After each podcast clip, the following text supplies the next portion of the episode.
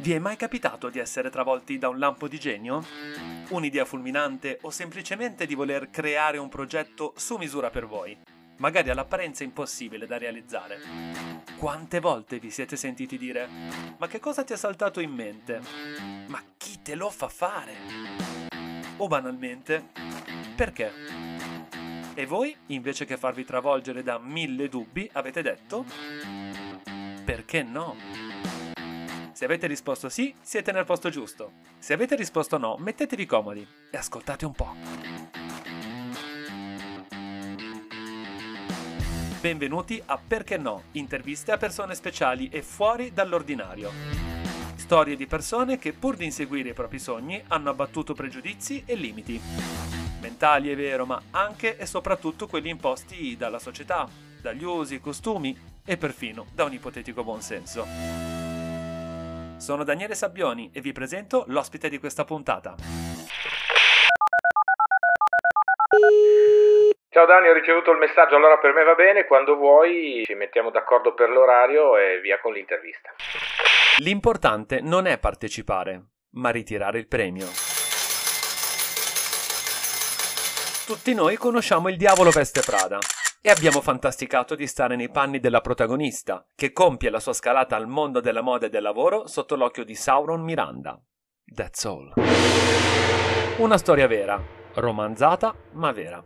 Ebbene, sappiate che non è necessario andare oltreoceano per conoscere avventure del genere. L'ospite di oggi è partito dalla provincia di Udine, si è fatto un nome nel mondo della moda internazionale, ma a differenza di Andy Sachs si è concentrato molto sulla sua passione per la comunicazione, che gli ha consentito di diversificare le sue attività.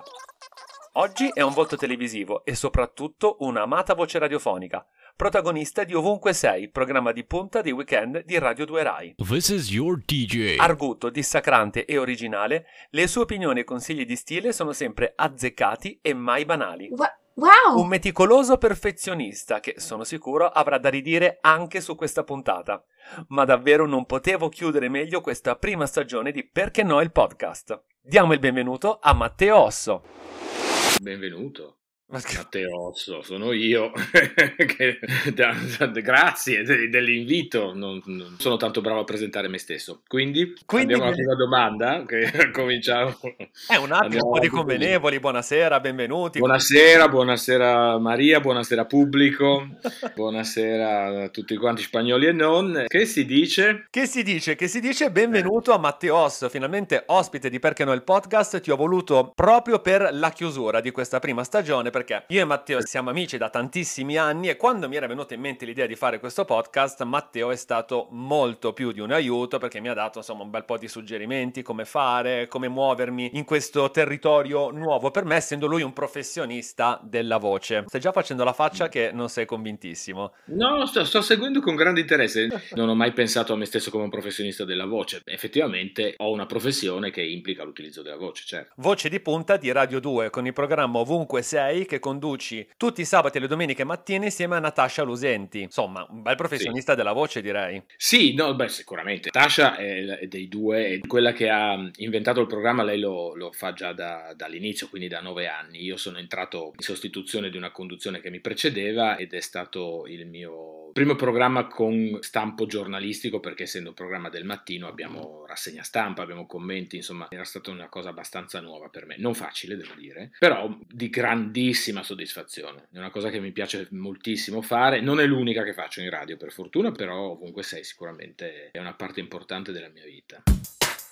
Nell'intro del podcast ho paragonato un po' la tua storia al Diavolo Veste Prada. Perché se nel Diavolo Veste Prada c'era questa ragazza partita dal nulla al cospetto della grande virago del mondo della moda, ma con il sogno di diventare scrittrice, quindi comunque scontrarsi con un mondo totalmente diverso, tu sei partito dalla provincia friulana e sei arrivato a girare il mondo grazie alla moda. Detta così sembra molto più bella di quanto non sia stata, però sì, è, è vero. Da qualche parte bisogna nascere. Abbiamo capito che è Dicono. una condizione abbastanza sine qua non. Il problema è che alle volte non nasci nel posto in cui avresti voluto, quale senti di appartenere. A me è capitato il Friuli Venezia Giulia, perché non si sa, la vita è in salita e io ho cominciato proprio dal fondo. Vabbè, salutiamo gli amici friulani, aggiungerei. No, vabbè, ma non è assolutamente un rinnegare le mie origini, è soltanto tanto che diciamo che gli anni che io ho fatto in Friuli, che oramai sono inferiori a quelli che ho fatto via dal Friuli, erano anni in cui io cercavo me stesso. Ho scoperto che cercavo nel cassetto sbagliato, che il cassetto giusto era la Lombardia, fondamentalmente. Questo nulla toglie né alla, alla mia famiglia, che è ancora tutta lì, o ai luoghi che sono anche molto belli, però per fare la vita che io sognavo di fare e che fortunatamente per me quella che faccio, certo non era quello il posto dove avrei potuto farlo, insomma rispondi a un annuncio del Corriere della Sera e ti ritrovi centralinista alla Fashion Model Management di Milano. Sembra un film, esatto. dai. Se, beh, sì, sì, erano altri tempi, erano i tempi in cui gli annunci di lavoro sul Corriere della Sera erano veri. Avevo deciso che bisognava tentare, ho avuto sempre molto istinto, devo dire, nella vita. Compro il Corriere della Sera alla stazione di U, era un venerdì e il venerdì c'erano gli annunci di lavoro. Ho risposto, mi chiedono se ero disponibile per un colloquio di persona, quindi la settimana successiva vengo a Milano per fare il colloquio, che si trasforma in un puoi cominciare la settimana prossima e io ho cominciato la settimana dopo. Quanti anni avevi? Eh, dunque 20 Tre. Giovanissimo. Quindi sei partito dal Friuli con la tua bella valigia e ti sei trasferito a Milano. Eh sì, non è stato così automatica la cosa, nel senso che sono andato, ho fatto un periodo di prova, poi loro dovevano vedere anche altre persone, avevano altri candidati, per cui ad un certo punto io ero convinto che la cosa fosse finita lì, nel senso avevo fatto un periodo di prova che era andato molto bene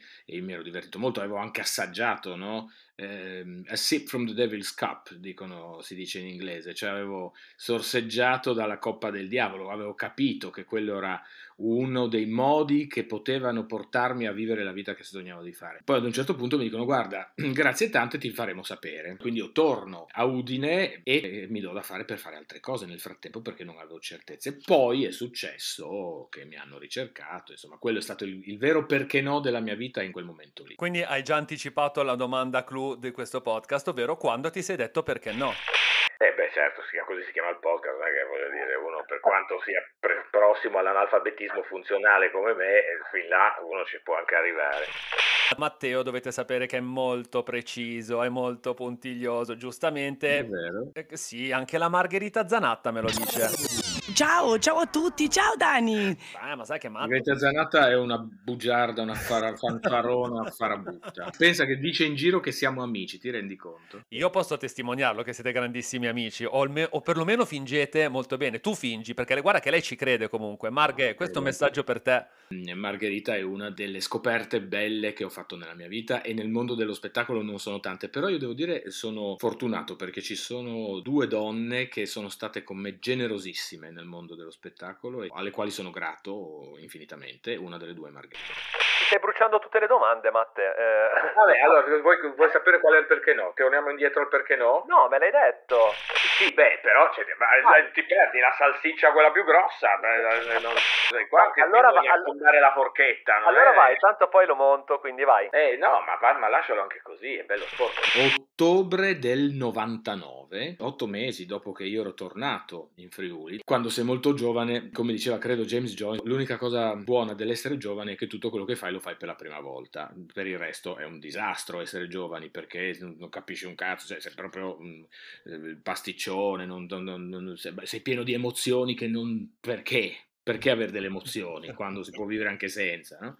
Facevo l'agente immobiliare. Oh. Se non l'ho mai raccontato, perché alla fine poi sono dettagli. Io parlo quattro lingue e avevo trovato questo posto d'agente immobiliare a Lignano Sabbiadoro. Lavoravo molto e guadagnavo anche molto bene. A un certo punto, una mattina, io trovo l'SMS, che sembra archeologia, che mi diceva chiamami, per cui vedo questo numero 02 e con un telefono a gettoni che so ancora che esiste ancora, telefono a quel numero, mi risponde la fashion. E volevamo sapere se potevamo parlarti perché insomma è passato un po' di tempo, però noi se sei ancora interessato avremmo fatto tutte le nostre valutazioni, insomma sei rimasto quello che ci era piaciuto di più. A quel punto io dovevo scegliere tra stare a Lignano Sabbiadoro con un ottimo stipendio o prospettiva di guadagnare molto bene e di andare avanti sulla, sulla falsa riga di quel guadagno che già in pochi mesi era diventato insomma importante. Oppure venire a Milano per 1.370.000 lire al mese, dovendomi pagare un affitto e non sapendo assolutamente niente di niente, andando a fare il centralinista. E là ho detto perché no? Ma perché io devo rinunciare alla mia età che non ho niente da perdere a questa occasione? Io ci voglio provare. Ed è così che sono venuto a Milano e dal, dal 2 gennaio del 2000 io ho cominciato a lavorare.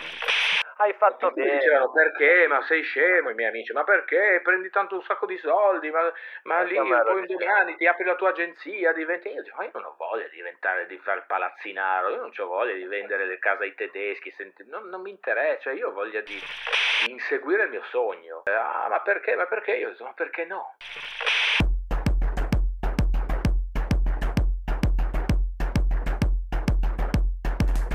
Matteo, invece secondo te chi dovrebbe dirsi perché no? Tutti i giovani che hanno paura non sanno che gli anni volano alla velocità della luce. Io sono arrivato a Milano, ne avevo 23, ne ho 47.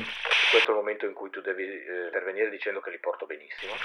E, e- e sono letteralmente volati. E quindi tu dici: Ma non c'è una sola ragione valida al mondo per cui uno non debba provare a vivere la vita che desidera soltanto perché c'è qualcuno che gli dice che forse è meglio fare un'altra cosa. Sbagliate. Sai quante volte ho sbagliato io? Io lavoro che desideravo fare, ho cominciato a farlo molto più tardi, 35 anni, quando è arrivato il primo programma televisivo. Anche tutto quello che è successo nel frattempo vale la pena. Per cui i giovani devono assolutamente dire perché no. In generale direi tutte le persone che non hanno avuto modo di realizzare i propri sogni, perché mh, quando è rimasto anche solo un grammo di carburante del sogno da bruciare, vuol dire che tu non sei invecchiato.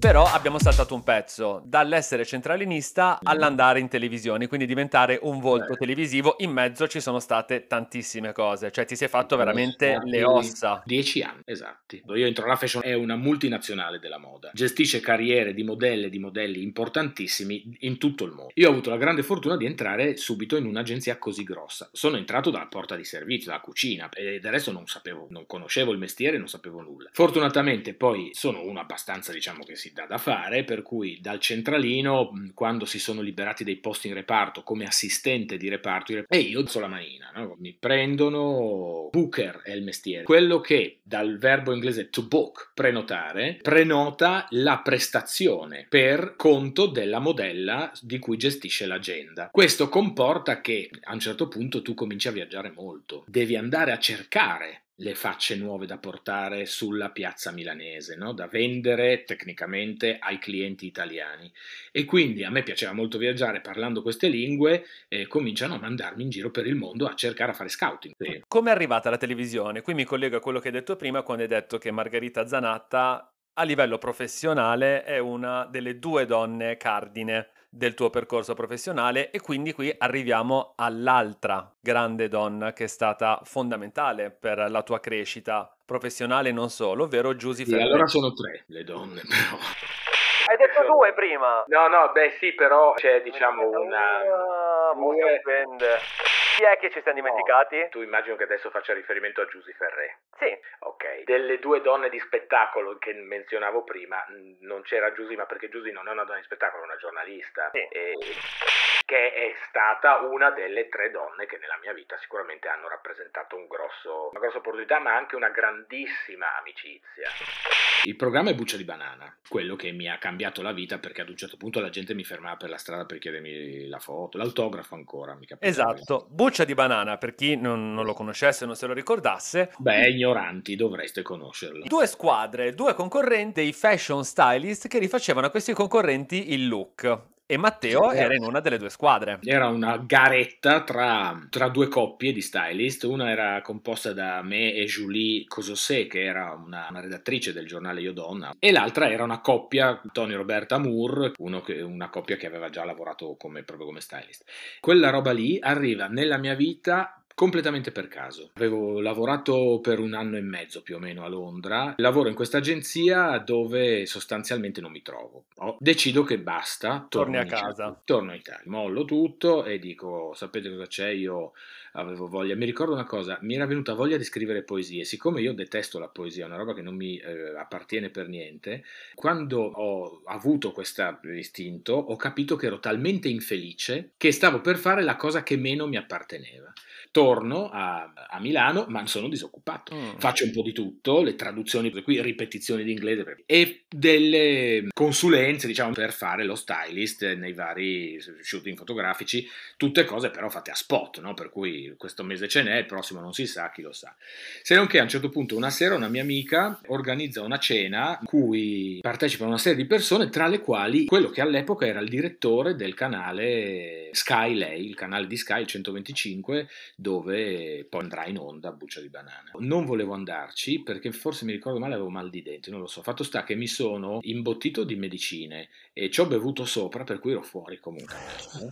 e, e, a quella cena ho fatto il circo, cioè, si sono divertiti un sacco e Berto, il direttore, l'indomani mi chiama e mi dice ma senti, noi abbiamo in mente questa cosa, sei sembrato uno che potrebbe stare in quel brodo lì, le competenze nella moda ce le hai, perché non vieni che ti spiego bene, vediamo se ti può interessare. Ero povero all'epoca, ma di una povertà prossima all'indigenza, cioè proprio eh, man- quelle cose che mangi una volta al giorno perché non hai i soldi per comprare il pasto per due. Non avrei potuto, se avessi avuto uno stipendio fisso, lasciare per fare 15 puntate di un programma che forse andava, forse chi lo sa. Ma non avendo il lavoro fisso, a un certo punto ho detto, ma io che cosa da perdere, ma perché no? E quindi vado a fare sta cosa con la faccia un po' come il culo e il programma parte, esplode. E facciamo quattro serie per quattro anni e là cambia la mia mia vita. E là c'è l'incontro con Giusy. Lì c'è l'incontro con Giusy. L'incontro con Giusy lo ricordo benissimo. Avevamo il terrore di Giusy, tutti quanti. Eh il giorno dello studio arriva Giusy e, e c'è questa sorta di silenzio sacerdotale intorno a lei. Siamo a pranzo, lei comincia a parlare di storia e io colgo alcune cose, rispondo e lei comincia a ridere e da lì a sentirci al telefono, poi una volta mi invita a casa sua.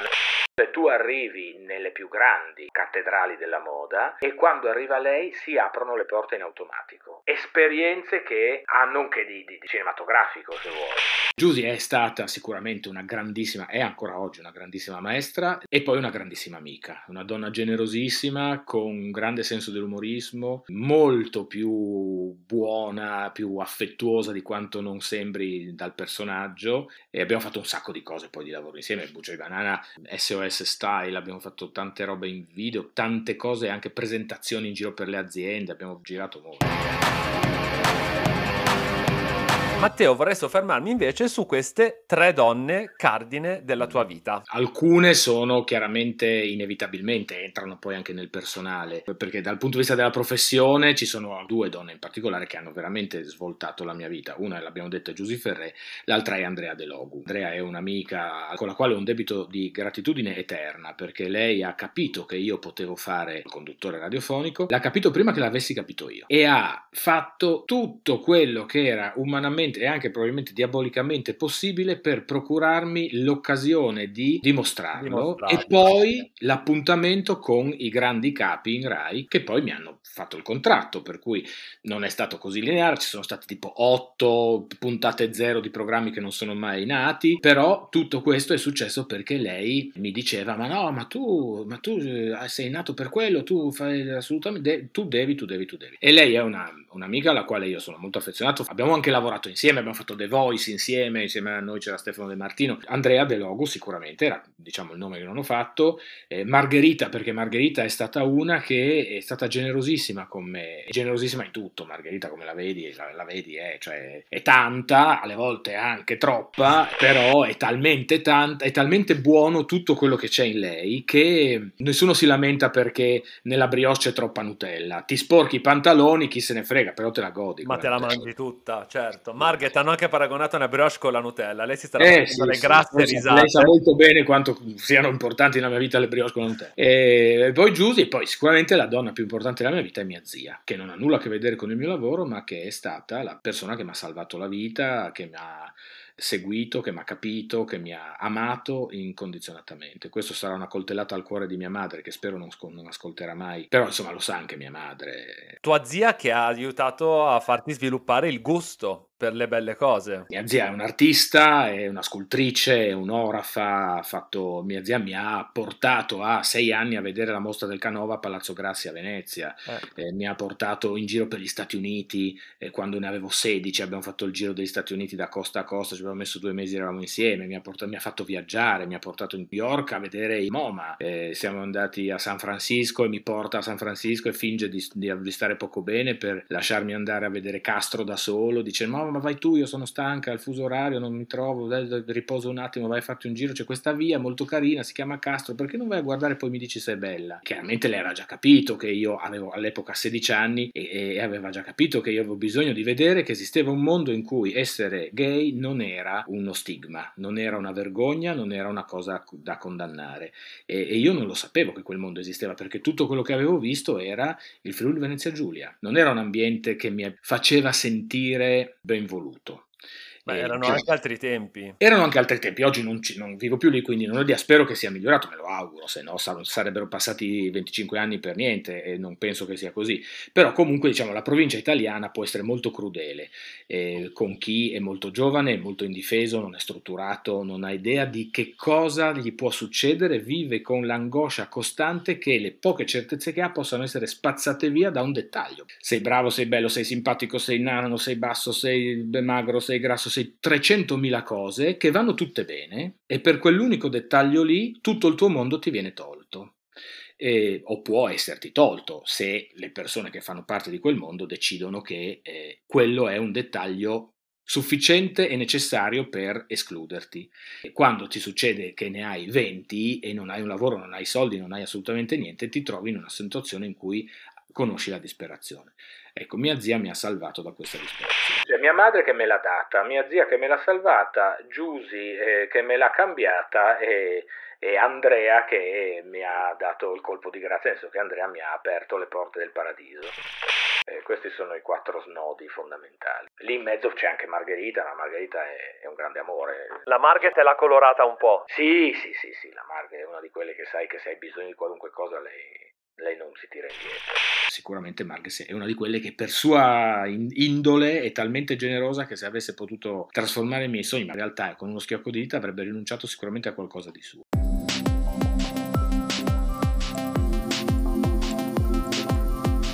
Allora, Matteo, voglio sfruttare un po' il tuo talento di consulente di immagine, non per me stesso, ma secondo te chi avrebbe bisogno di un bel restyling? Chi magari non si valorizza tanto e tu ogni volta che lo vedi e la vedi dici perché non ti metti in un altro modo? Una deformazione professionale quando guardi la televisione o vai al cinema. Ce ne sono diversi. Alcune sono anche donne molto belle che non hanno capito come gestire il tempo che passa. Però tante volte è il modo in cui si vestono che denuncia un'ansia da gioventù bruciata in qualche modo, no?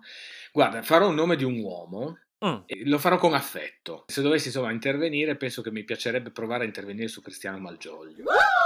No! Secondo me dovrebbe forse esagerare ancora di più Ah! perché quello è la sua, il tra- la sua personalità. Adesso negli ultimi periodi ha avuto questa capacità di dare ancora, di calcare ancora di più la mano, ma c'è una cosa, una verità che diceva Diana Freeland, che è stata una delle giornaliste più importanti della storia della moda, la direttrice di Vogue, devi essere la prima o l'ultima, non ha senso stare nel mezzo. Per cui se sei altissima mettiti i tacchi, se sei molto bassa vai, le- vai a piedi nudi, non cercare di nascondere quello che non si può nascondere. Mi piace la cosa che Cristiano diciamo, ha cominciato a fare negli ultimi periodi, quella proprio di caricare ancora di più questo personaggio, che poi chiaramente è diverso da quello che lui è nella vita. Io- è talmente complessa la sua personalità che non può essere meno complesso quello che si vede di lui.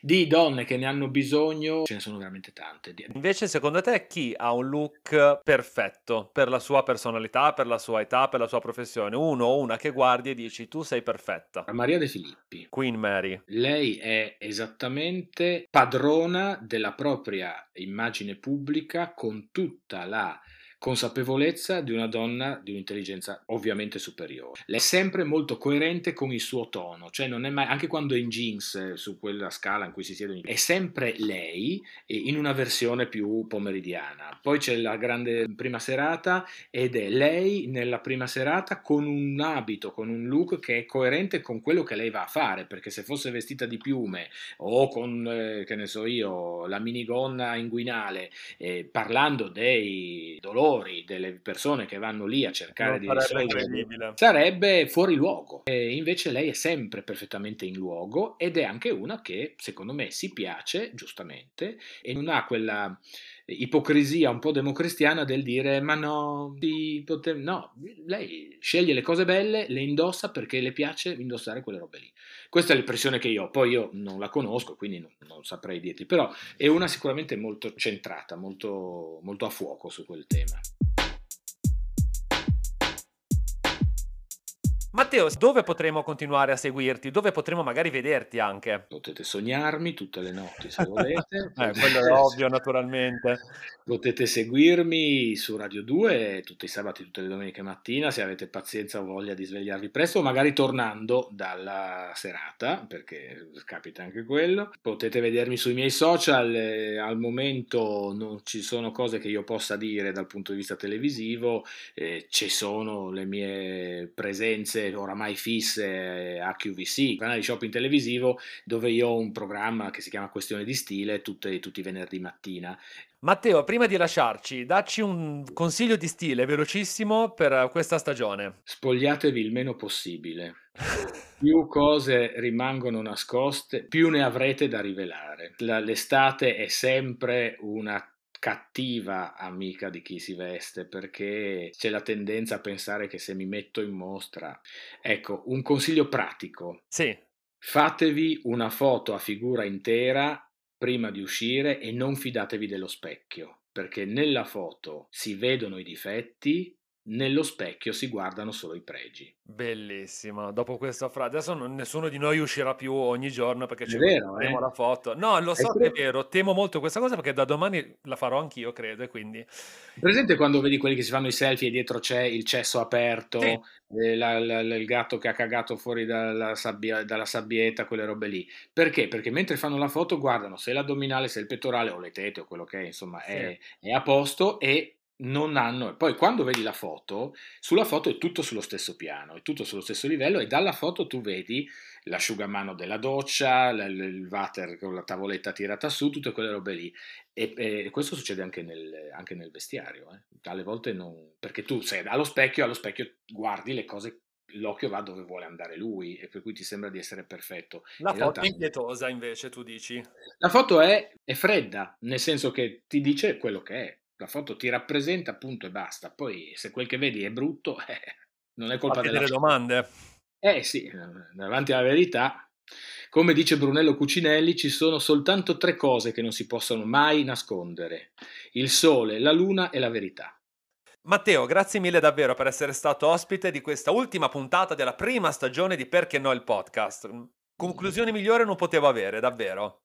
Ma insomma, ti sei saputo accontentare, è un pregio anche questo. Niente ragazzi, non, non, non, non, gli, non gliela famo, non gliela famo a fargli i complimenti. Comunque. Ma no, ma grazie, mi fa piacere, mi fa piacere che tu lo dica, mi fa piacere che in qualche modo averti dato una mano all'inizio quando dovevi prendere delle, strade, no? Perché poi io sono... Sai, una cosa di me che è rimasta molto del Friuli è il senso pratico, per cui il complimento a me fa molto piacere, immensamente, però alla fine io penso, sì, ma stringiamo, cioè facciamo qualcosa di, di utile, quindi sono più utile su quello, no? Cosa, I messaggi che mi mandavi, cosa taglieresti qui?